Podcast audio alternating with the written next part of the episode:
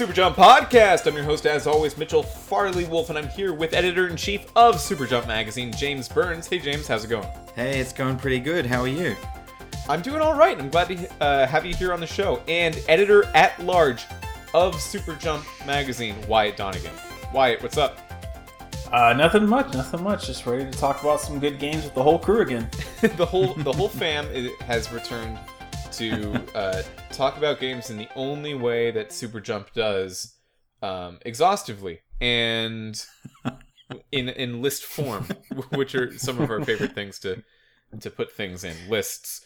Um, this is the Super Jump podcast. We talk mainly about uh, crocheting strategies, wine uh, tasting, glass blowing tips and tricks. But this week we're going to dive into uh, video games and not just video games in general, specifically some of the best video games of 2018. That is our our mission. We're going to give out some awards. Each of the three of us has three awards to give out to games that uh, either came out this year or were in some way notable this year. But before we do that, I just want to remind everyone at home uh, relax, get comfortable, or if you're walking or driving, uh, listening to the show, I know people do that. Don't do, don't relax or get comfortable. Uh, stay spry. stay very, Pay very attention spry. to the road. yeah, Please don't crash. yeah. We'll, we'll we'll try to stay exciting, but also calm enough so like either camp is, is satisfied.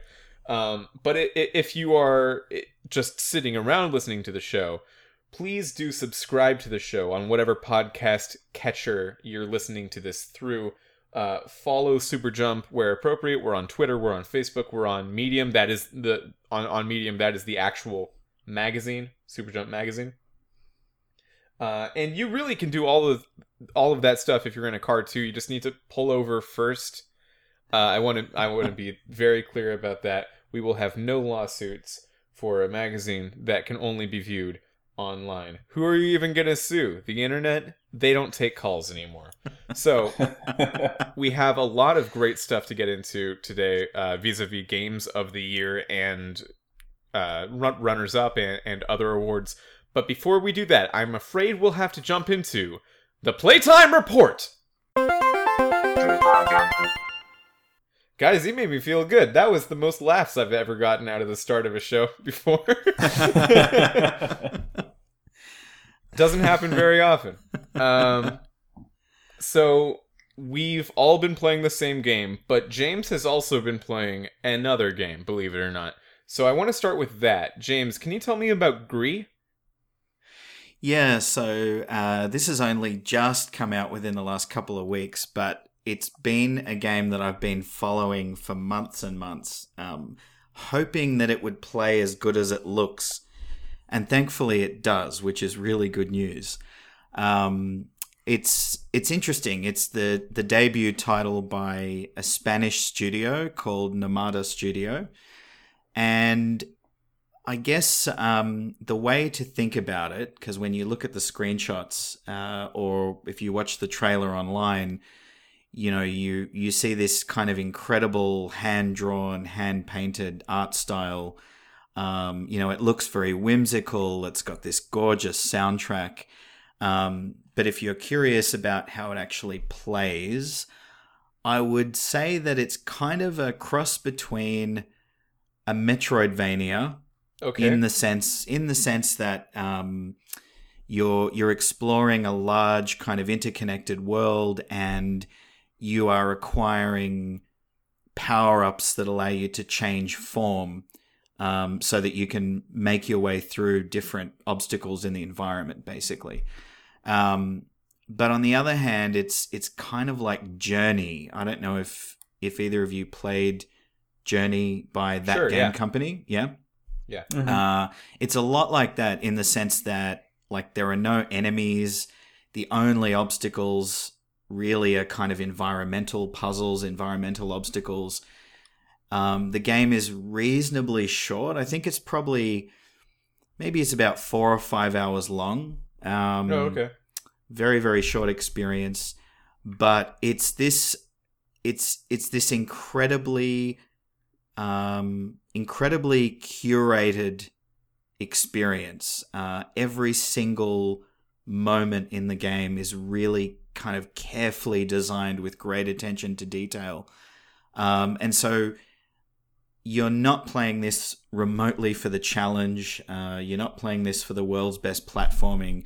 You're really playing this for this kind of enveloping audio-visual experience. Um, it's it's like it's one of the poster childs for the whole idea of games as art.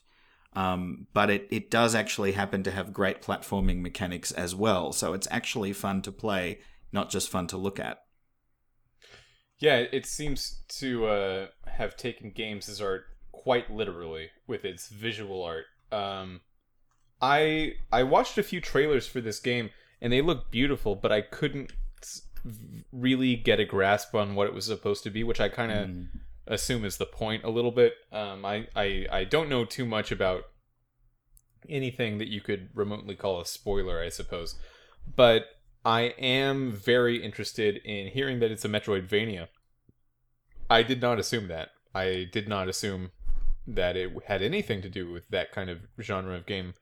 Uh, based on what I saw, it to me it looked more like a like a limbo or an inside where just like a really mm. curated straight through platformer um obviously not as yeah. dark as limbo or inside mm-hmm.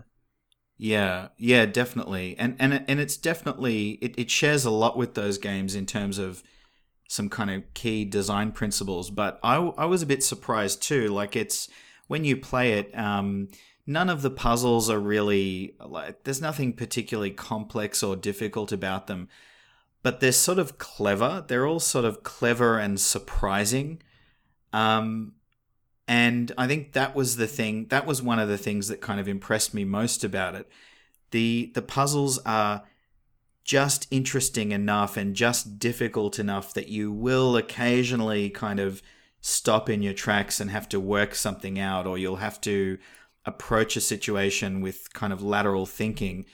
But it's it's never enough to really kind of stop you in your tracks. It's always there's always this you feel like there's always this kind of gentle hand guiding you through um, even to the extent where sometimes you'll be in a, an area in a level where you feel like you can go in any direction and you kind of feel like you're going to get lost so you'll just head off in a in a direction and see what happens. And somehow it's always the right direction. hmm. So it's it there's this very, very subtle kind of um, things that the designers are doing to just gently guide you through, but make you feel like you're navigating this fairly complex environment. It's it's quite have you, clever. Uh, have you tried replaying it at all to see if like what if I didn't go down that direction I chose? Um, that that would would it be? Is this a non-linear game, or are you going through different paths that all converge, or is this just curation and you're always picking the right path because yeah. um, you're you're just forced down that direction? Yeah, it's it definitely gives you the feeling that it's non-linear, but it, it really is. It's it's really a curated linear experience. All right, um, yeah. It it just yeah, it just has this kind of open feeling to it. What's it um what's it what's it saying? What what is the game really about? What what what is what's the gist of I guess don't spoil anything, but what what is the game supposed to what is it tackling? What, why would I be interested um, outside of ear and eye candy? Yeah. Well, I've read, I've actually read a few different takes on this. Um, my take is that it's it's tackling themes of loss and grief, uh, and it, it to me as I play it, uh, I kind of get the sense that I'm moving through these stages of grief, uh, which which means there's this very, on the one hand, this very melancholy feeling to the game, but it's just incredibly kind of uh, elegant and beautiful as it moves through those stages. Um, and it, it's definitely, you know, it, it definitely is ultimately kind of a hopeful and positive uh, outcome. Um, but it's very much you know, I think the developers have very deliberately kind of left it fairly open to interpretation. So I think each each player will get something different from it. Cool. I'm uh, I I'm meaning to check this one out. I haven't had the time, but uh, that is mainly because of this next game that we've all been playing. Step aside, Gris. You're not in the Smash Bros. Um, Not yet. There's still four characters to come. Mitchell. yeah, I was gonna say, yeah, that's Yeah. a possibility. oh, you're right. I- is the main character's name Gris? No, Well, no, it- the the main character's unnamed. All, all right. Well, in any case, um, two episodes ago, I had friend of the show Jeff Onan on to talk about uh, Smash Bros. and kind of wrap up uh, a mini series of mid jumps that him and I have been doing since the announcement of this game, just based on speculation and stuff. We we had a lot of speculation episodes, and now we just had our finally our, our final reflection episode. Then one episode ago, the episode after that, Wyatt and I talked a lot about Smash Bros. Uh, and not only that, but we covered the uh, Joker announcement at the Game Awards. And this information is mainly for for James, who wasn't on either of those episodes.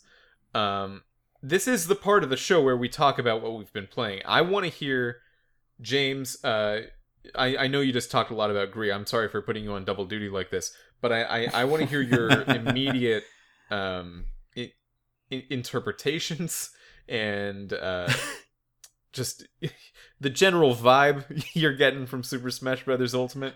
What's up with this whole Ultimate game? How ultimate is it, James? well, look, it's it's kind of the crack of video games, isn't it? Like, Okay. I mean that, that that's my bottom line. That was going to be my one my one line in our big games of 2018 article. Um, I think it needs more than that. I think it. I think you got to substantiate uh, such a bold claim. so to go just a little deeper, um, I guess like I'm definitely coming to this game from a totally different place than you guys. Like I um I played the original Smash Brothers on Nintendo 64, played the hell out of that and loved that game. Um I definitely played other Smash games between then and now, but never like I never owned one since then. I would, you know, I'd Oh, play wow, them okay. at friends' houses. I'd kind of Oh, wow. um, play them in bits and pieces. And I just, somewhere along the line, I don't know if I just got bored or I, you know, I decided it was just kind of more of the same and I wasn't interested. I don't know what it was, but I just kind of fell off. And when Smash Brothers Ultimate was announced and everyone was going nuts for it, and it was the main game at E3, I mean, I was kind of mildly interested in following the news, but I was very conscious of the fact that, you know, I'm not coming to this as a hardcore Smash fan at all. Like, as these characters are being announced and there's all this controversy and speculation, I was kind of yawning my way through it a little bit. Um, but I I knew I had to get this game because it is ultimate. I mean, come on. Like it's in the if. I'm gonna play, if I'm gonna play, it says it on the box, man. Like if I'm gonna play any Smash game, it's got to be this one, surely. Um, so, so I picked it up, and my very first impression when I started playing it was slight disappointment because I just, I, Yeah, sure. I just realized you gotta, you I gotta started be disappointed. I started playing it and I'm like, man, the controls are so simple, but I'm so crap at this game. Like, I just don't get it. I've Oh, okay, clearly yeah. just forgotten how to play it. But, you know, I pushed through. The good news is I pushed through. I actually paid attention to the incredible in game character tutorials. Um, I went through, I started playing World of Light, and I know there's a whole thing about various people being upset that it takes so long to unlock characters, but I for me that was really good because I'm I felt like the game was giving me time with each one and I wasn't Mhm. being overwhelmed constantly with new characters. Um, and at some point it clicked, and I just became a crazy obsessed Smash dude. Like, I reckon I. I don't know how many hours I've spent. I've got to have spent 15 hours on World of Light so far. Um, I had my siblings over to play multiplayer, and everyone was sort of like, yeah, yeah, we'll play a couple of rounds. No, no, no. Four hours later, four hours Right. later, they were it like, happens. they were late leaving my house and they couldn't stop playing it. And it was the most Yep. fun I've had in multiplayer forever. Um, so I'm I'm back into Smash. What can I say? It, it's brought me back in. Great. I'm. I mean, we're we're we're proud to have you back. Uh, so yeah, it's just it's just a fun game. Like I think that, like you said, that kind of that thing. You like you go in with kind of like a little bit of hesitation. You're like, all right, you know, I guess I'll play it because it's the kind of like the hot thing to do right now. But you just get you just get lost in it. Like even me with like being super Mhm. hype about it. Um, even I still just find myself sometimes where I'm like, oh wow, like it's I've been sitting here for four hours playing this game, like just playing online or just playing you know some rounds in World of Light. Um, it just has that just kind of addictive quality that like oh just one more game just just one more game like it just has that feeling Mm. for you every time you pick it up It does. It does. Um, I have to ditto James James's feeling about unlocking characters. Uh, a lot of the competitive scene has been pretty against this actually, because there's no like cheat code uh, cheat code you can put in to make your machine tournament ready. You need to unlock all the Mhm. characters on every switch, which is a little Yeah. bit Yeah. more annoying because Nintendo has no way of sharing save data because they've decided they don't they just don't like doing it anymore. they, it's not a fun thing for them anymore. um, but but really, there's there's just something about given being given eight characters, knowing you're going to expand that to just under eighty, um, and the way you get new characters is, is usually so fast that it doesn't matter. Uh, it, it you can do it in under a few hours if you want, or expand that process to a, a, a few weeks if you if also if you want, just by by choosing what you want to focus on in the game. I probably wouldn't have played Donkey Kong, for example. I, I usually don't play heavy characters, but I did play Donkey Kong Mm. in in this game because there just weren't very many characters to choose from at the beginning. And then as as Yeah. I got new characters, I um I decided to try out Lucas, even though I usually just played plain uh, Ness.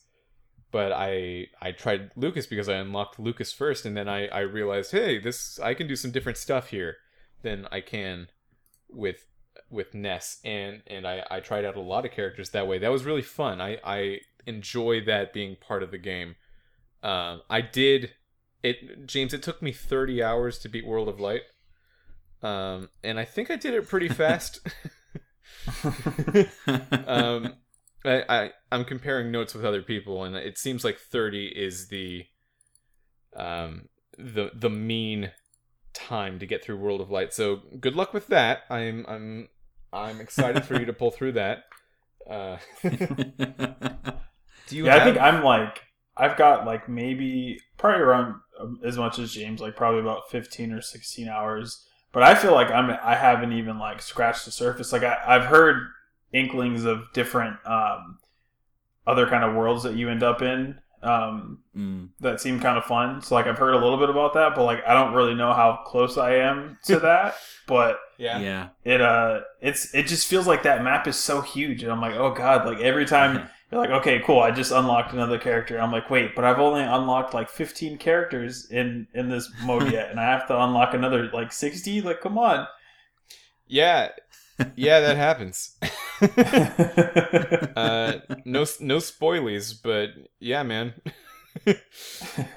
you've got some stuff to do. yeah Um, I think we're gonna talk a little bit more about Super Smash Brothers Ultimate later as we get into the individual awards. So let's just hop into those. Let's go into Mitchell Waffles on whether or not he can pull off the aggressively sexy Red Dead Redemption tube top he found at Hot Topic.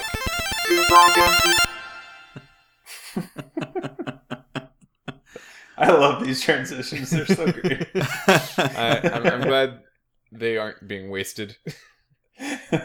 because they don't take like a minute to think of, but they don't take no seconds to think of either. So uh, we have an article coming up where many of the recurring Super Jump writers, including all three of us, have identified their top three games of the year. Uh, top is in quotes. We've kind of let the people decide. Does that mean best? Does that mean favorite? And year is also in quotes uh there i i thought there would be more examples of like living games that were updated or or um ports that came out that made a really big splash this year that maybe didn't make make a big splash on their original year turns out i'm the only one out of all uh is there seven seven writers six or seven um who abused that rule but i'm i'm proud of doing it and i'm glad i did it uh, for this podcast, though, I think we should play a bit of a game. We won't. Um, we won't order them. These are not going to be the Game of the Year awards for Super Jump, um, or or even just from us as individuals. But we've each given three awards out to uh, individual games. I think it would be best if we took turns. We each did one, and then we went through ourselves again three times. Um, so I will start. Uh, most improved. I'm giving the the award for most improved game to Pokemon Go. Uh, if you told me when Pokemon Go launched in the summer of 2016 that I would be giving a Game of the Year award for it in 2018, I would not. I wouldn't even say you're crazy, I would just not understand the concept. I would not understand the premise of what I'm trying to get across. But that game was real bare bones when it launched. You could basically go around and catch Pokemon, and that was about it. That was that, was really about it. All the the main goal of the game was just to max out your level. And that's still a goal in the game, but now there are raids where you can coordinate your friends and, and go to a real life location and, and do a Pokemon raid for like a legendary Pokemon. The amount of Pokemon that you can catch has quadrupled pretty much. There are field research, which is essentially um, achievements that you can co- uh, collect the prompts for and then just get rewards based on that. And then spe- special research, which are these long form I guess almost story mode elements of Pokemon Go, where you do a, a lot of little challenges that add up to collecting data for the fictional in-game professor, Professor Willow. Um, so he can help you reach a mythical Pokemon like Mew or Celebi. That's how you do that. And there's just so much more direction and flow and and mm. purpose put in this game and in addition to the fact that when the game came out it was just like a, a, mess the servers were down every day and now I've, I've not had any problems. I'm, I'm pretty much back in the game. And it's, it's great. It, it's really gone from something that i was a little annoyed was taking away focus from the main pokemon series to something that i am really excited about more so than the main pokemon series. Um, it, it's it's really turned around. I think it should be held up as a model for how other living games should update themselves and how you should split up your focus of what you're allowing players to do in terms of like macro, micro, daily things, weekly things, um, game long things. There, there, there's always a, a thing I need to do. Like for the for the daily stuff for for Pokemon Go, if you catch at least one Pokemon a day, spin one Pokestop a day, that's like a real world location you, you need to visit and, and activate, and you get like a little thing for it. And do one research task a day.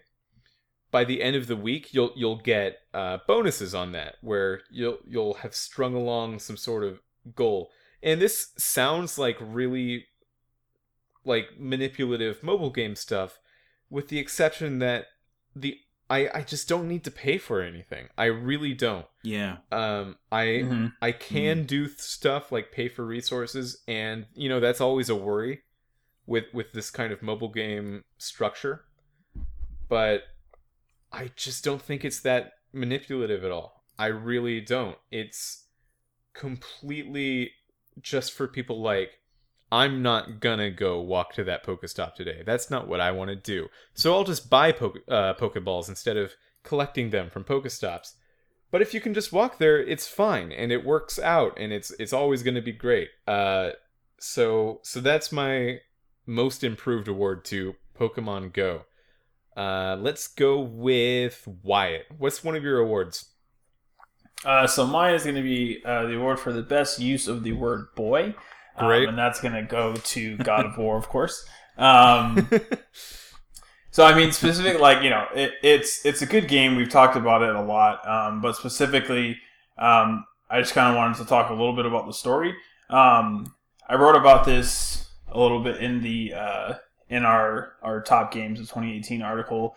But I think one of the things that I liked the most about this game, and there was a lot of things that I liked about it, but it was just it was crazy to me how much they switched his character around. Um, because in the first three games, he was a guy that was just literally driven by rage and revenge, and it was just all anger um, that was driving everything that he was doing. I mean, sure, there were some family aspects to things um, because of some of the, the things that the gods did to him, but but mostly he was just driven by rage. Whereas this time they completely flipped everything on its head and made this guy who was basically just this typical like bro, basically, and turned him into this dad. And everything that he does now is because he wants to protect his son. And you know, you don't really see a lot of game series that make such stark changes to their characters.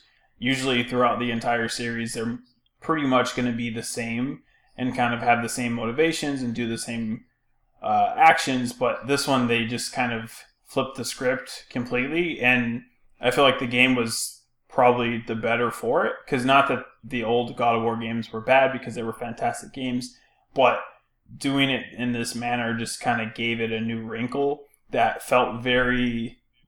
It felt kind of like you you can grow with the character um, because you know this is a series that's been out for God I want to I think the first one came out in like 2005 or 2004 Something so it's like like a that, four, 14 15 year old series and you know you can kind of see the growth of this character so it was just really you know just hats off to to that you know uh, Sony Santa Monica for just really kind of flipping the script and, and honestly like the best way possible and doing something that I don't think a lot of developers would be comfortable doing.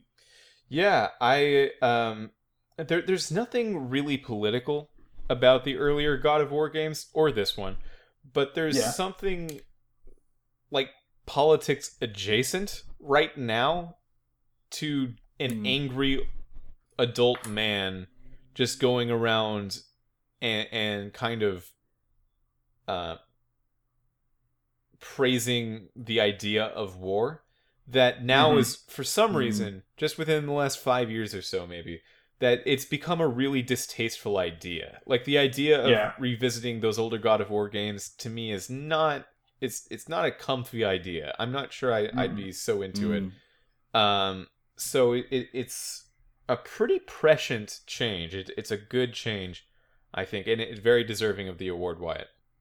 Mhm. So James, uh, let's hear one of yours. Oh God. Well, I'm going to make a mockery of this whole exercise, really. So strap yourselves in. Uh, my first award goes to Fallout 76 for best levitation by a cow. You know, I Now- always thought that Fallout 76 deserved a Game of the Year award. Absolutely. Now I know there are very few nominees in this category. In fact, there's only one, um, and it is a very specialized. It is a very specialized field in game design. Um, but you know, this game achieves cow levitation with real gusto. Uh, you, you, Yeah. you might remember me a couple of episodes ago talking about my first I guess, 10 minutes in Fallout 76 where I was exploring a house and I heard a moo behind me.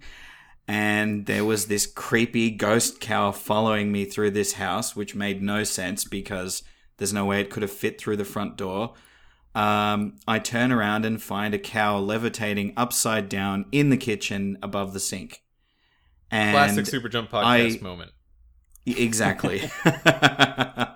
and I predicted at that moment, Mitchell and Wyatt, that that cow would haunt my dreams forever. And that prediction has come true. Oh, great, so, great. so that this is my first award. okay. Uh, I think that is the exact amount of pomp that Fallout 76 should get in in a discussion like this. Uh, my next award is the best use of mountains, uh, which is for Celeste. Now, this, I'm, I'm sure this sounds just like, hey, Mitchell wanted to talk about Celeste, so he he highlighted one of the major aspects of that game and just said best. That is true, and it's also not true. And I've written um, w- one of my longer articles that I wrote for Super Jump this year was an article all about the use of mountains in video games and how some everyone knows what a mountain is and everyone has some sort of real life experience with a mountain. So the way you as a game developer implement a mountain in your game can say a lot about you as a person um, and, and your perspective on life because it's just one of these central ideas that you can say oh well you know what mountains are. What does mountain mean? What does a mountain mean to you? And it usually is some sort of reflection on on something else in your life. I talked about how super mario 64 uses mountains as guides around levels because players are new to 3d or at least they were at the time of that game's release and they need some sort of landmark to to wind themselves around otherwise they're going to get completely lost in 3d uh, celeste's use sorry celeste uses mountains in a way that is really novel and really um, exciting and, and and meaningful to me. The the main character of celeste is madeline and sh her quest up the mountain that is Celeste Mountain is representative of her trying to deal with a lot of the issues and um, problems she has in her life. She keeps just trying to say, "Hey, I can climb this mountain. It's going to be hard, but I it's a thing I can do." And it's very uh, metaphoric for the players quest up Celeste Mountain in in the same way that Madeline is going up you have to go up and it's very difficult. It's a difficult game but using mountains to represent difficulty and how you are probably more capable of things than you give yourself credit for is a fantastic message for right now and how we're coming to terms with the fact as a society that we just don't care enough about mental health and, and mental illness. Mm. and uh, g- giving players the ability to see their own mental weaknesses in a way that is much healthier than our defaults probably is a great way to Hmm. use mountains in video games so that's best use of mountains for celeste Cool. yeah, Yeah. Celeste is a fantastic game. I wrote that. That was one that I wrote about for our uh, top top games article as well. So it's a it's a really good game that I think everybody should play, even though it is incredibly hard. It is incredibly hard. Uh, there there are ways if you feel necessary, you can uh, make it less hard, and you should do it if you if you feel that it's too hard for you because it is something that you should get through and you should um, use for your everyday life. Wyatt, what is your next award? So my next award is going to be for the most interesting headless non-talking hero, uh, and that's going to go to Dead Cells. Okay, So this is a I don't know if it's exclusive to the Switch. I think it is, um, but I played it on the Switch. Uh, it came out. I want to say it was like in the summer sometime. Um, but it's basically it's a roguelike. Metroidvania type style, um, where you have one life to get through like an entire. I don't even know. It's I haven't played it in a little in in a couple months, um, but when I did play it, I think I got about halfway through the number of, of levels that you can um, that there is to get through the entire game. But it's you have to do the entire thing in one shot. Um, so basically, it's kind of like think of uh, like Dark Souls and those kind of games, but you have to do the entire game with one life instead of just each level with one life. Um, Mm. so it's also another pretty hard game, um, but it's just really fun because even though you can play the same, you play the same levels, they vary the layout because it is a roguelike. So there's something new that you kind of experience every time. Um, and as you go through, you can buy, you use, you collect points by by killing enemies, and you can use those points to buy new items that were for when you start your next run, you can start with a certain kind of weapon, or you can start with, um, or you can make things a little bit easier for yourself. So it it kind of teaches you much in the same way that kind of Celeste really does teach you. You have to kind of learn each level and learn how to get around it. Even though Dead Cells is a roguelike, you still kind of have to learn the different enemy types because each level will have a different enemy, and very frequently you'll run into an enemy on a level that you've never seen before, and then end up getting completely destroyed. And then you're like, okay, well, I, I got to remember when I get to this one that that enemy is there, and I have to, you know, kind of tackle it this way. So it's another one of those games that just is feels very rewarding when you do things because it is so tough. So it kind of makes you have to really think on your feet and and kind of be on top of things at all times. So if you're into roguelikes or if you're into that kind of Metroidvania style game, which kind of seems to be kind of one of the hot hot things Yeah, in the sure. last like year or so, the whole Metroidvania is getting super super popular. So if that's something that mm-hmm. you you enjoy, I definitely think Dead Cells you should check it out. And I think it's like it's only like maybe twenty five dollars because it is it's a little small indie game, so it's not a huge um, price commitment or anything like that. And it, it's really because it's you can do things in, in small chunks. You don't have to kind of sit there and play it for hours like you would like a Breath of the Wild or something like that. So it's something you can kind of if you've only got like fifteen minutes, you can pick it up and, and do a run and see what you got. So I just looked it up. It's on Windows, Mac OS, uh, Linux, PlayStation 4, Xbox One, and Switch, and it came out all on the same day in August. Yeah, so it's on everything. So you have no excuse to not play this game. Yeah. No excuse. uh, all right, James, what is your second award? My second award is to God of War for crunchiest snow. All right, And, we're already uh, doubling up on God of War. It sounds sounds reasonable. I think.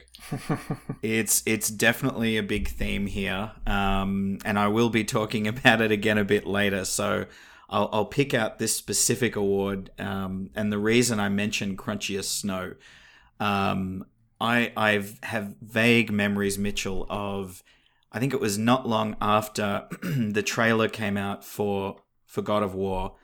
Um, we were discussing it on one of We our were. episodes way back when, and we talked about the snow the snow we did yeah. The snow was like a, a big feature of our discussion. And it's interesting because um, if you zoom in on that specific detail and you think about the sound it makes as you walk through it um, the way that it reacts to the character's feet and legs the way that it crumbles it's like uh, someone spent a significant amount of time and attention on that one little detail that maybe a lot of players would just never notice and wouldn't be interested in. And the reason I mention it in particular is because it's this one example of something that the team who made God of War do throughout the entire game.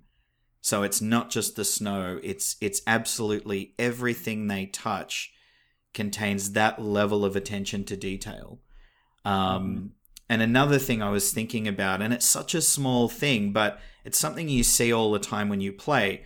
Like you're walking around as Kratos, and he's got the weapon, he's got his two major weapons on his back. So they're always visible, you know, you're always kind of watching from that angle. And you can quickly switch between both weapons at any time. It's really, really quick and easy to do. But when you switch between weapons, the way that he actually kind of reaches around behind his back and grabs the weapon and takes it in his hand, the way that he throws the axe, the way that he catches it when he recalls it, and that coincides with a vibration in your controller and a really kind of satisfying, deep, bassy thump sound. There's just this. Um, I mean, I hate to use the word visceral, but that's really what it is. You know, there's there's just this incredible fine detail everywhere in the game. And when you add all of those details together, it's it's no surprise at all that um, God of War has kind of not only featured on everybody's list pretty much, but um, you know when you look at other publications, um, it, it's winning Game of the Year all over the place, um, and it's it's really no surprise. You know, it's funny that you mentioned the the switching weapons thing because I feel like when I play that game, of the you know I don't know like 15, 20 hours that I put into the main story, I must have spent like an hour just sitting there flipping my weapons back and forth. Yes. Because the way that he the way he flips the the axe and I won't say what the other weapon is, but the way he kind of flips between both of his his two main weapons, it just the the sound and the look of it and just like the finesse of him kind of flipping the, the axe around, it was just it was amazing. Like it was it's like you said, it's a small Yeah. detail that most people probably don't notice, but I spent so much time just pushing the button, just flipping it back and forth in my hand. Yeah, yeah. I was doing that yesterday. I sat there for about five minutes just flipping the weapons back and forth. It's so satisfying. And it really is. and it's like one thing about it that's kind of funny as well is um, there's there's been a lot of discussion around the realistic animation in Red Dead Redemption 2, right? Where you know, like when you go shopping in that game, you'll actually pick up physically pick up the item off the shelf and put it in your bag. Um, and one of the things that I kind of find fascinating about it is these both games have kind of really realistic looking animation, but God of War manages to have really realistic animation while at the same time being really snappy and quick and convenient and feeling really good. So it's just interesting because, you know, like there's different opinions on Red Dead Redemption 2's um like the speed of animation. Sometimes it's quite slow. And the argument is, well, it's slow because it's ultra realistic and that's what it's going for. It's just funny to me that God of War, you know, achieves that kind of um, realistic feel in its animation, that suspension of disbelief. But it's it's still incredibly kind of slick and intuitive, and it never gets in your way. Yeah. Red Dead Redemption in that way kind of feels like a slightly slightly strange cross between the idea of simulated realism and still trying to gamify your systems. Uh, like Red Yeah. Dead Redemption is still definitely supposed to be a game that is fun. Like that is still the point of that game. And Mm.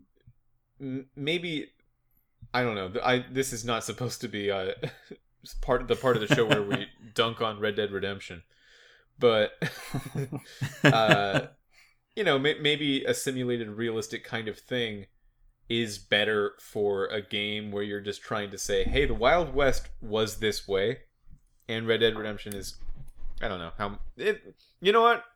Bad time to start a conversation. Uh, my next award is for Best Promise Made Good, and that's going to go to Super Smash Bros. Ultimate. I was talking with you, James, before E3, but after the game's um, weird announcement trailer. I think it, it was just the one, it just had Inkling in it, and that's it. And Mhm. you were saying, yeah, I don't know. I, I just usually don't get into Super Smash Brothers. And I, I said something to the effect of there are things this game could do that are really small that could get me very interested in this game. Like it could jump to the most excited game or the game I am most excited for. But as it is, I'm not interested in this game so much. And Hmm.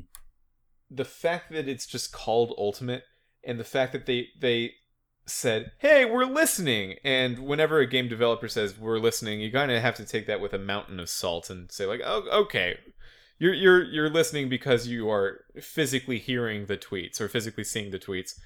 Um, it's a game made by people that really wanted to make this the ultimate version of Smash Brothers. It's living up to its name so well.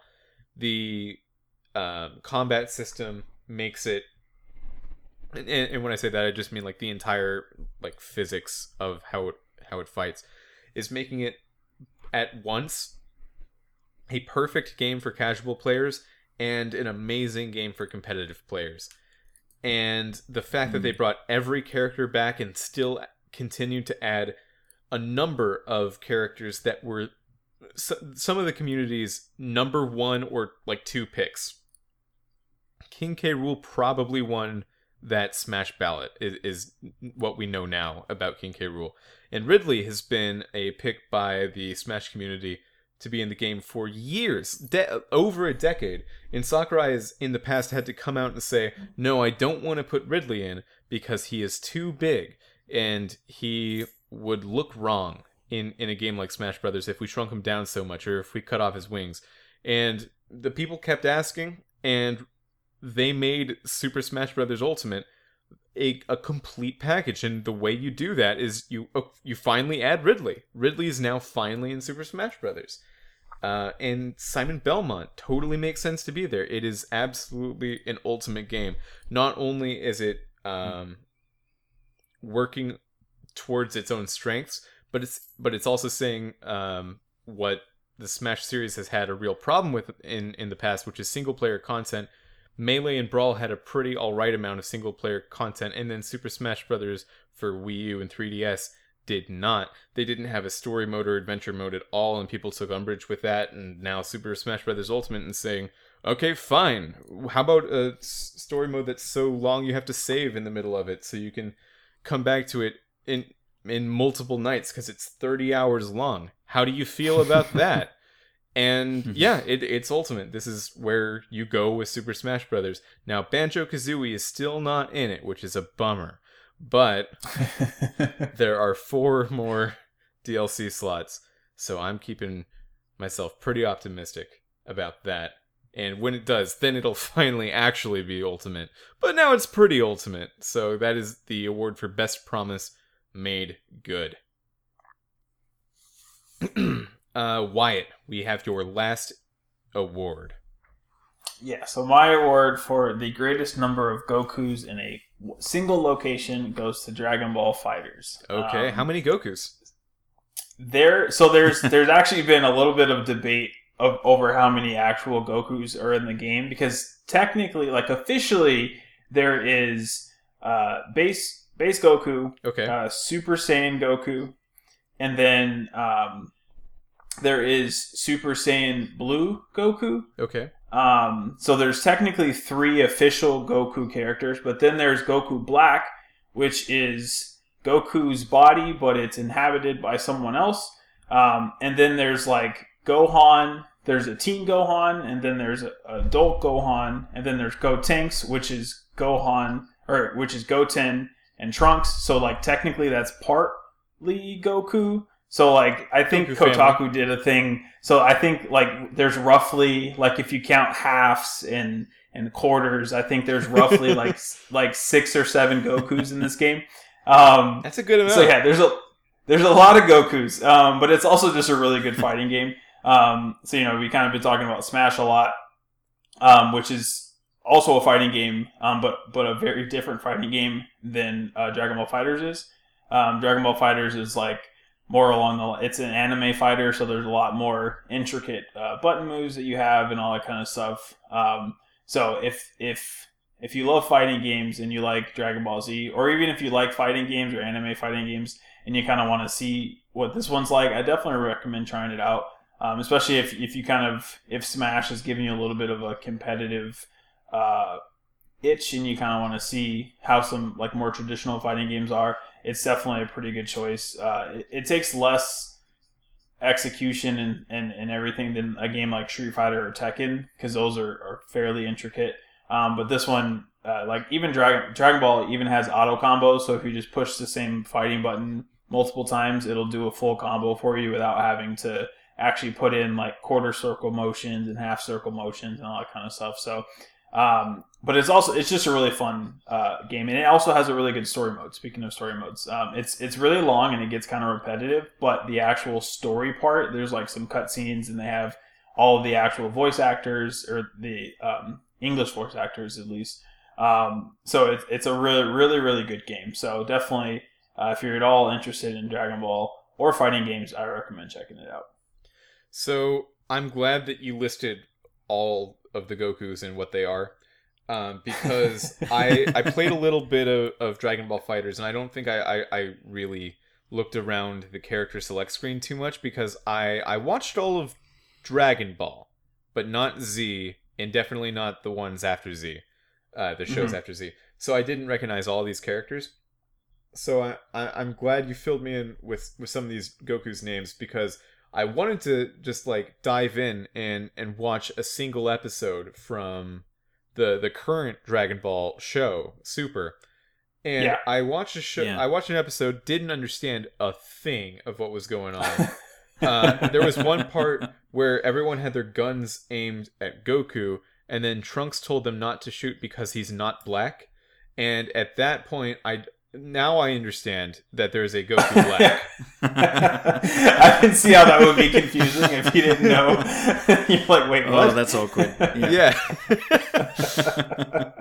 uh, before I, I was, I just thought Dragon Ball got a, got really, really wild. it had this new, it had this new political bent to it. I did not expect, and I don't fully understand. Uh, Uh, that's amazing. beside that, though, uh, James, I believe we have your final award. Yeah, and it's it's kind of another Razzie. Uh, I it, it's it's an award for most unintentional crimes, and it it's for Red Dead Redemption Two. Um, and I have to say right at the outset, I do love Red Dead Redemption Two. I think it's a brilliant game. It's it didn't make it into my top three for the year, but it's it's pretty close behind. Um, and what this award is all about is just to lay the groundwork a little bit. Um, you know that you can commit crimes in Red Dead Redemption 2, and when you commit crimes in in each kind of region or town, uh, you can attract a bounty on your head that can kind of go up over time as you commit more crimes. Uh, you know, you'll have the cops looking for you and all that good stuff. But this game has such a strong commitment to realism that as much as I committed plenty of deliberate crimes, and I did commit many deliberate crimes, I've never committed so many unintentional crimes in a game. So I'll give you an example. I want you to imagine this. Um, and this, this, these unintentional crimes primarily happen in the main built-up city in the game, Saint Denis, uh, where there's you know narrow streets and there's a lot of horses and carts everywhere. There's a lot of people walking around. You imagine yourself, you're on your horse, you're you're um, you know you're moving down a a narrow street on a nice sunny afternoon.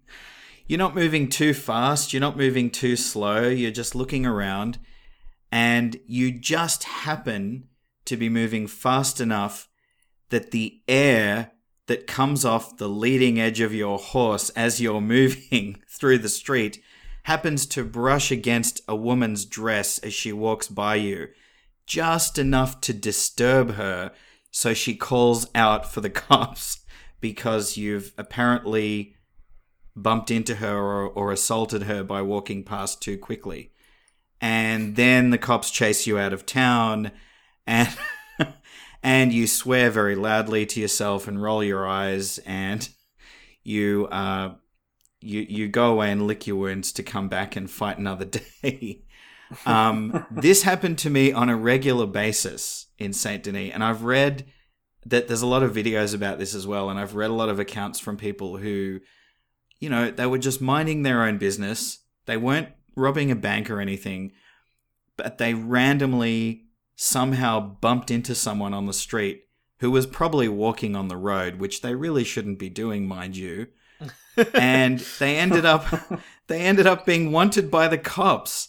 So I reckon if I count my unintentional crimes in Red Dead Redemption 2, uh, they would be massive. Most of my bounty comes from bumping into people.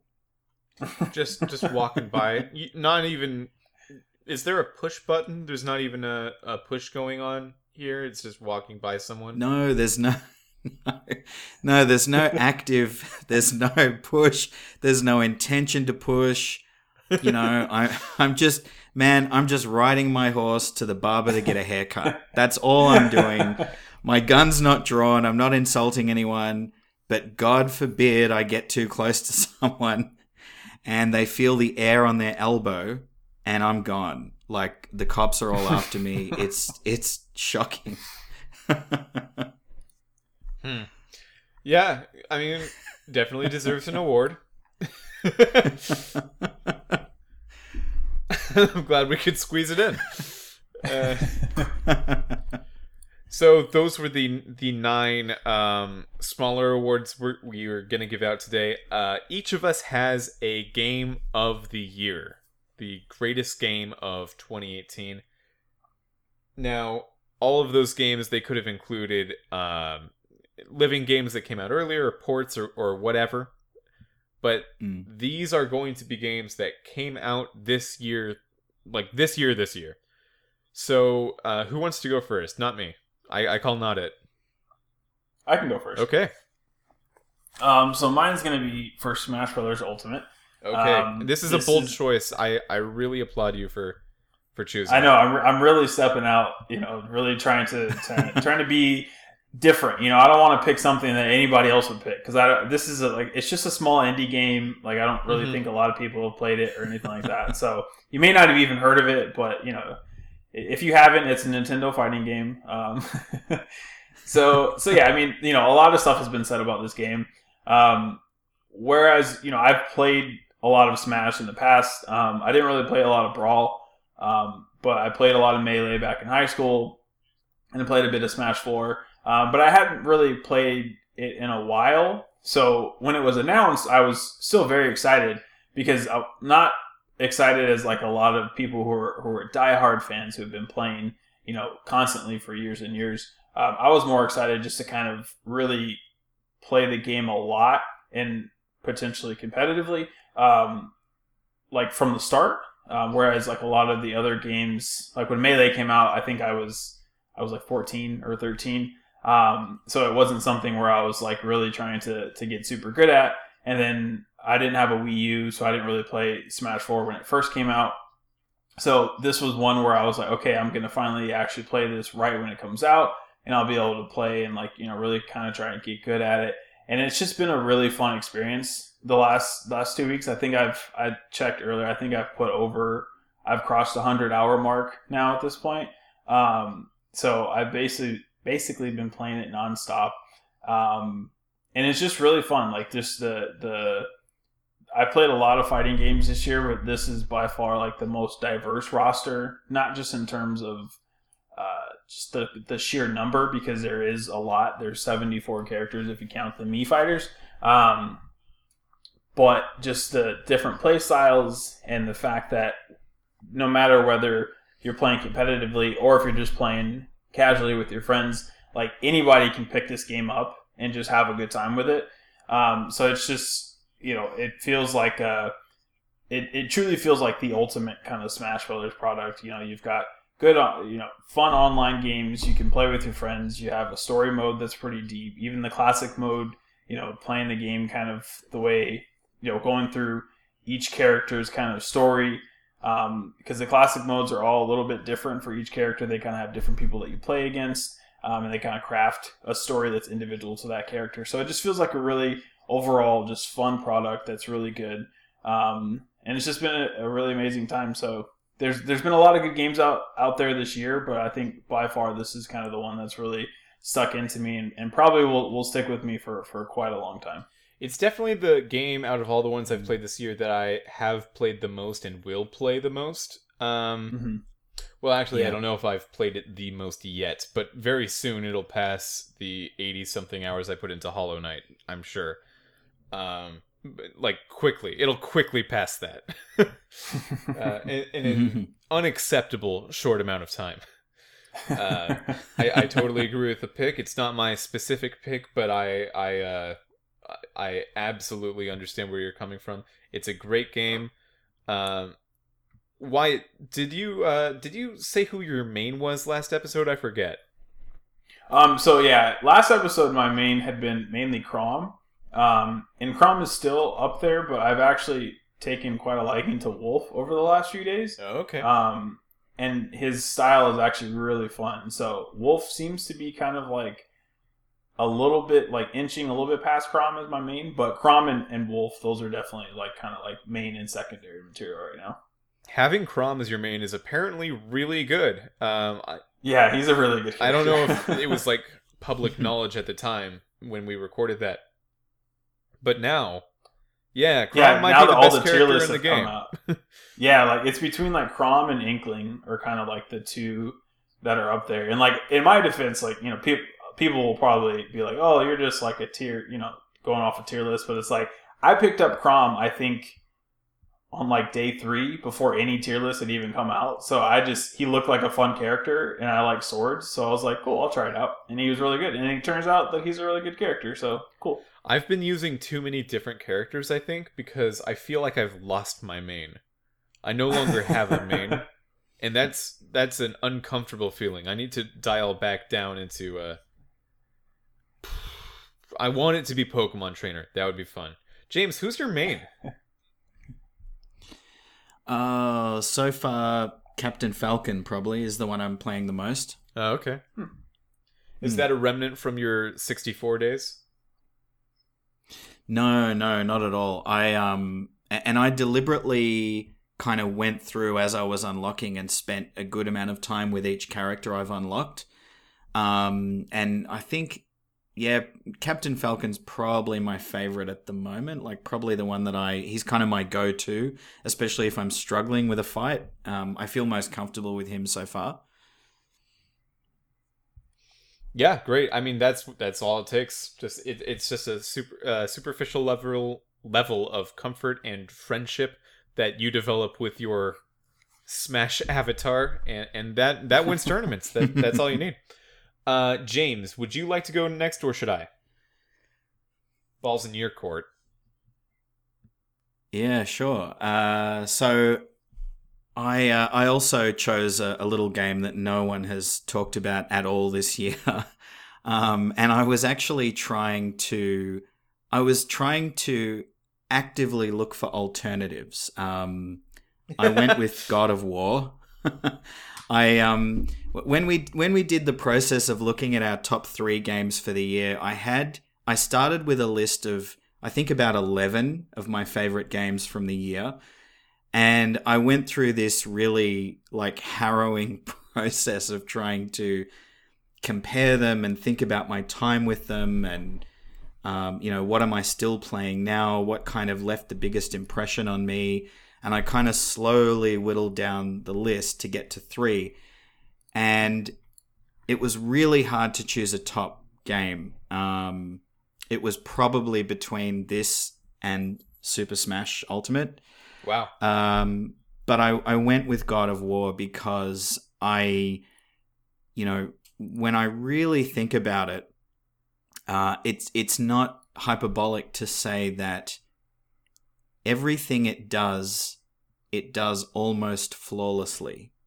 Um, It really so, seems that way. You Yeah. know, yeah, like you know, a, a lot of games you play, even the very best games, there'll be there'll be something that's some element that's a little weaker than the rest. Maybe it's a game that's mechanically brilliant, but you know, there's something flat or, or uninteresting or um, you know, kind of redundant about the narrative, uh, or vice versa. Um, but God of War really gets everything right. You know, the the combat is is brilliantly designed. Um, the narrative is is exceptional, uh, and it's exceptional.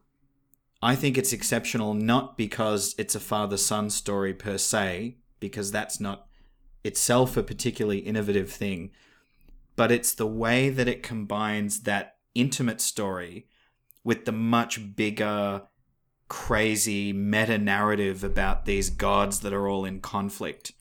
Um, you've th- these two narratives kind of intertwine with each other in this really natural and seamless way that is quite incredible that I don't think I've ever seen in a game and that I haven't really seen in many movies either. Um, and, you know, Wyatt touched on this earlier, but if you think about Kratos as a character and where he came from, um, you know, that he kind of had this former life of brutality that he's escaping from and trying to leave behind. Um, the new God of War is kind of all about what happens when his past crashes violently into his present, uh, and and all of the the kind of tension and and fear and you know anger around those two worlds colliding. Um, it, it's just incredibly well handled, even down to the point where the script is exceptional and the acting is exceptional. Um, you know, we talked about the attention to detail earlier, and that's that attention to detail just exists everywhere through the game.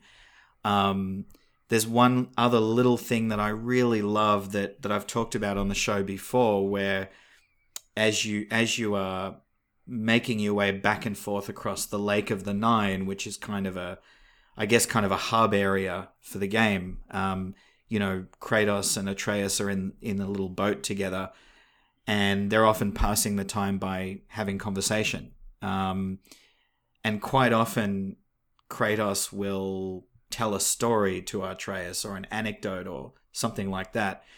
And if he's in the middle of telling that story, but you're about to dock the boat to go somewhere, he will just really seamlessly stop what he's saying and he'll sort of transition and say, "Oh, you know, but we've got things to do. We'll talk about yeah. that later." Mm-hmm. You you'll come back like an hour later. You'll have done all of this other stuff. You'll get back in the boat, and he'll kind of naturally resume what he was saying. Or Atreus will say, "Oh, you were telling me about such and such. What happened?" Um, and and that that just incredible seamless transition that happens everywhere through the dialogue. It happens all the time. Uh, there's something really magical about that. I, I don't know how they achieved it, but I've never seen that in a video game before. That was one element that actually made me sort of think this game feels next gen in its design.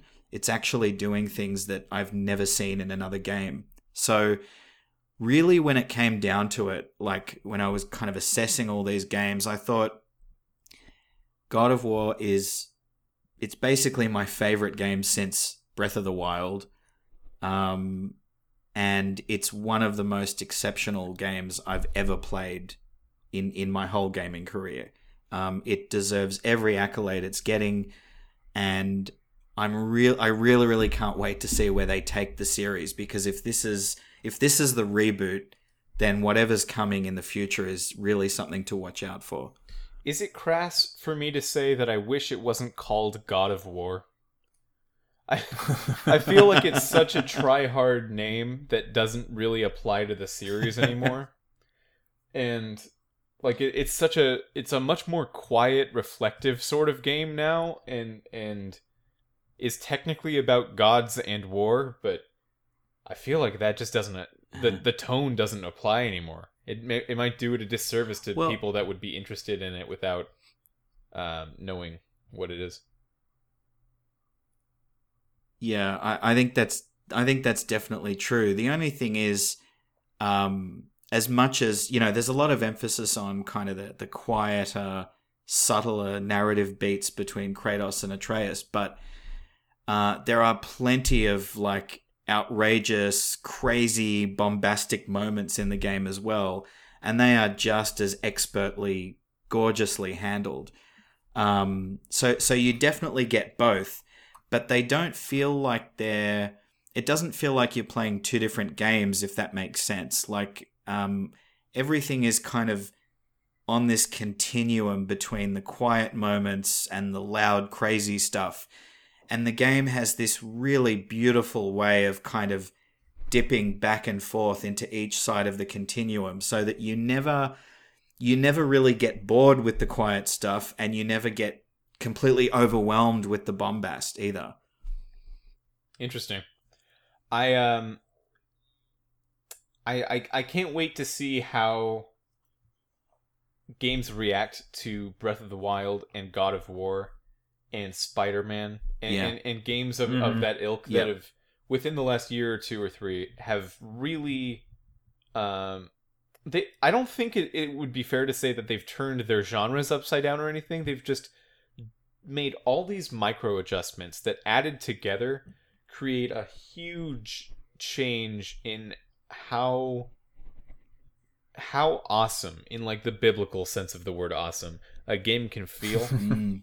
Mhm. just like how Definitely. Yeah. how how big of a scope is actually transferred into the emotional receptor of the player i guess um like I, I i stand on that cliff in breath of the wild and i see all of hyrule laid out the way nintendo arranged it and that is a real moment and that happens within the first couple minutes and god of war has Mhm. so many Yeah. of those kinds of things um, yeah. yeah yeah, and absolutely. I I I'm seeing a little bit already catch on in the indie scene. Like um it's not called Saber, I think. Oh man, I always forget this one. It's the one with like the really minimalist line art style. Um Oh, I know which one you're talking about. Yeah. Yeah, it's I forget the name of it's it. It's a five-letter word that starts with S, I'm pretty sure. Uh it, like you're you're going all through through sand dunes and stuff. Uh, Mhm. like on a little skidoo. Mm.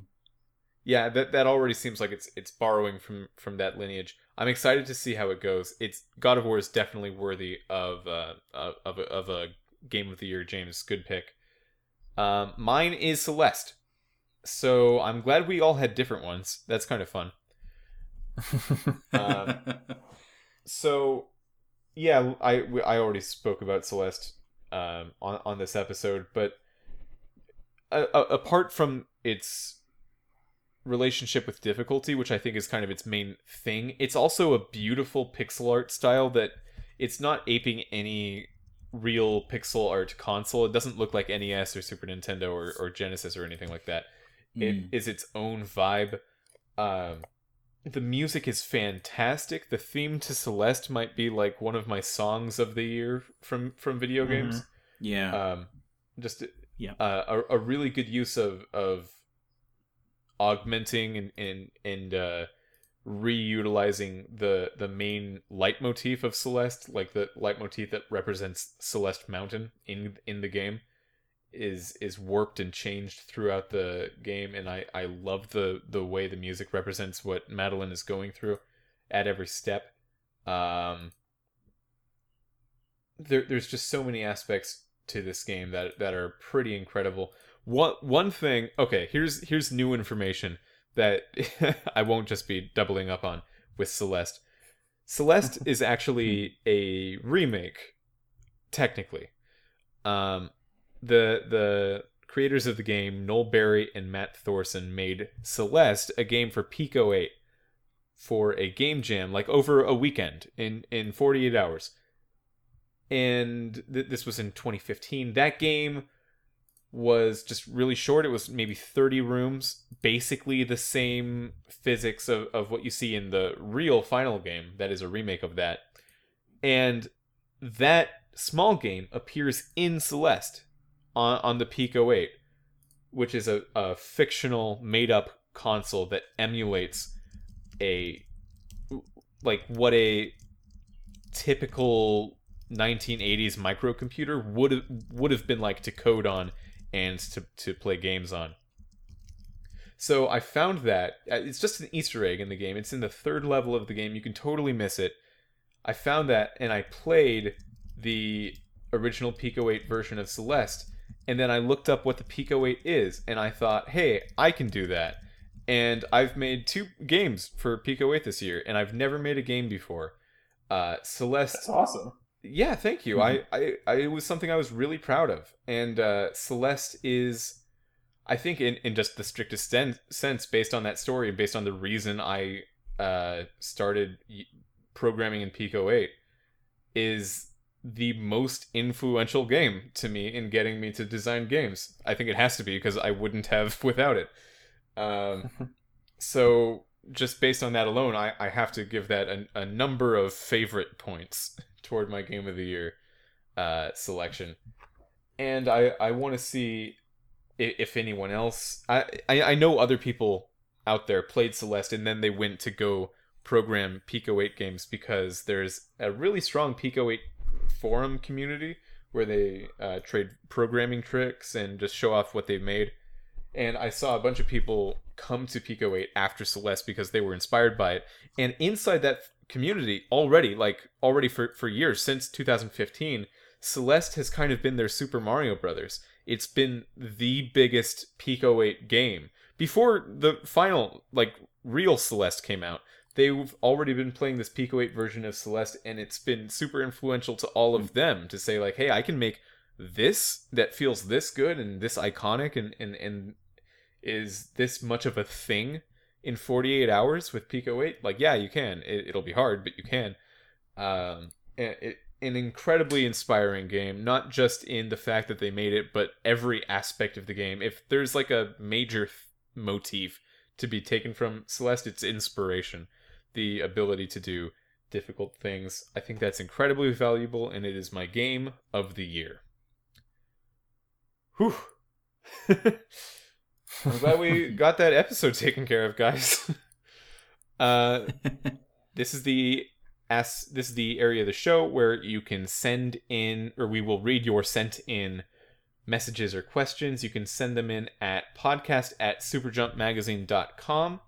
Uh, if you send some nice stuff, I'll greatly appreciate it because during the recording of this show, I got 20 messages from someone who is trying to dox me and just saying really, really mean things about me. So that's great. And I'm, Oh, jeez. yeah, Oh. no, I'll sh- I I would honestly read them on the episode if if if I wasn't afraid of just losing an audience over vulgarity. I'll share some choice ones with you guys after the show. Um, yeah, send better stuff, please. It's the holidays. uh, okay, so I think we're gonna move into our after school activities. So I think the real after school activities this week is to be to play all those games that we said good things about. But um, we we of course are going to have our standard uh, more more achievable after school activities that we've got lined up for you. Wyatt, why don't you go first? Sure. Um, just because we haven't talked about Smash enough today. Um, so there is this four-hour um, Smash documentary that came out. I want to say about four years ago. Um, that basically, um, if you search like Smash documentary in on YouTube, um, you can either find the entire thing in one video, or you can find I think it's a nine-part actual series um, that really it, it talks. It's mainly kind of focused around melee uh, because that's just kind of like melee has been kind of the the breath and the the heartbeat of the Smash scene. I think it came Um, out for quite- before the 3DS and Wii U one. As Yeah, I think it was like directly before that. So they were kind of like, so I mean, so yeah, obviously, so it, because it, the other ones wouldn't have been around at that time. Um, but so if you want kind of a really good kind of background to kind of the the grassroots and, and the, the origins of the Smash community, because it is kind of it's growing a lot now that um, now that Ultimate is out and there's a lot more people kind of getting into things. So if you kind of want to see where it all started and kind of see a lot of the the major players that now have kind of moved into Ultimate and might actually play. I know Armada said he's gonna enter himself into the uh, Ultimate Summit, which is like a weekend tournament that they do here in Los Angeles with a lot of uh, big names and you know Leffen and Mango. All these guys are, are playing Ultimate. So if you kind of want to see how things started and uh, kind of where all that came from, definitely check out the Smash documentary. Wyatt, have I told you about the time I met Mewtwo King? I don't think so. James, have I talked about this on the show before? I feel like I might have. Mm, I'm not sure. So it was my sophomore year of college, and I was super hyped up on the Smash documentary that Wyatt just recommended. Um, it's called The Smash Brothers, I think. Just just those words. So good luck Okay. googling that. Um, yeah, um, I was all hyped up on it. My my roommates and I were all just really excited about the the prospect of getting good at melee because we had found a little community within our college of maybe 20 to 25 ish people that were really practicing and really trying to better themselves and learn new tricks and stuff. And there was this tournament at UC San Diego, which is where I was, called Pat's House 2. A pretty big tournament. It had Hungrybox was going to be there. Um, Mewtwo King was going to be there. Zero was going to be there. Ken was going to be there, even though this was after the long after the fall of Ken uh, as the King of Smash. But also, uh, Shroomed, Pew Pew U, and SFAT were going to be there, and they needed a room. So my roommates and I volunteered ourselves, and we just said, "Yeah, we'll do that. We you can just as long as you're okay with kind of just the couch and the floor with some pillows and blankets, which they were very used to at that point as traveling Smash players. Um, you can ab- absolutely stay in our apartment. We'd love that." Uh, and they did. And they were they're such great guys, by the way. All all three of those people I named, just amazing people. Shroomed, uh, Pew Pew U, and SFAT, who have Mhm. um, real names as well. uh, uh, D- DaJuan, um, Kevin, and Zach. Uh, yeah, yes, it is those. Um, one night before the the night before the tournament, people were having a little bit of a Smash Pro player party in my apartment, and DaJuan Shroomed he called he gets a phone call and he asks me, "Hey, is it okay if Jason comes here?" And I go, "Who is Jason?" And it's Mewtwo King, and uh, other people are like, "Hey, Mewtwo King is great, but you got to you got to be careful. This is where you live." Uh, and I didn't understand the the predicament on that. And I said, "Yeah, sure, but we're all gonna get food." So we all went to get food. There was no one at my apartment. All the people who had keys to my apartment were with us at the at the restaurant we went to to get food. Um, we were all gone from the apartment. When we come back, and no one believes me, but it's true. When we come back, I unlock the door to my apartment, and Mewtwo King is asleep on my couch, face down, totally out. And we have no, we have to this day, because it's kind of hard to like get a straight answer out of him when you ask him a question like that. Like, hey, how'd you get here? Why? yeah.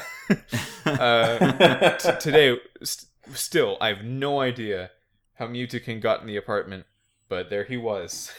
That is hilarious. I mean, I, I've uh, I talked to him a little bit at E3 because I, I happened to be standing in line um, in the the like for glory line, and uh, him and uh, why am I forgetting his name? The guy that the one that won he beat Zero at Evo in Smash Four. God, what is his Oh, name? um, yeah, Why am I? No, I have the uh, Bayonetta player. yeah. Sorry, yeah, I don't, I can't remember. I not name. find his name. Anyways, but I, I ran into both of them. Um, Salem, there we go. Oh yeah, there you go. Um, yeah, so Salem and, and Mewtwo King, I, I, they were both standing in line, and uh, from from the little bit that I've talked to Mewtwo King, I can imagine that this sounds like a perfectly on brand story for him. Yeah, he then told me he was hungry when he woke up at like three in the morning, and we went to grab burritos, and he informed me that he had forgotten his wallet, so I bought him a burrito. This is this is sounding like a negative story, but it really wasn't. It was it was a funny fun time uh, meeting. No, yeah, I mean, no, yeah, that's that sounds like because he he seems just like a, a genuinely just a, a nice guy, but he just is that that sounds like him. Just kind of like what? Who cares how I got in here? I'm here now, so feed me. Yeah, he's a really nice guy that's like new to a lot of stuff. I think is the best way Mhm. to describe him. Um, okay, that was Yeah. a that was a detour. we're still in after school activities. James, what is your act- after school activity? Yeah, so mine's a another YouTube channel I just found recently. Uh, it's called People Make Games, and it's been. It looks like it's only really just started up earlier this year, so it's still pretty new and still pretty small. Um, they've got seven kind of mini documentaries, I'd call them. Like they're sort of between ten and fifteen minutes um, each on a particular topic.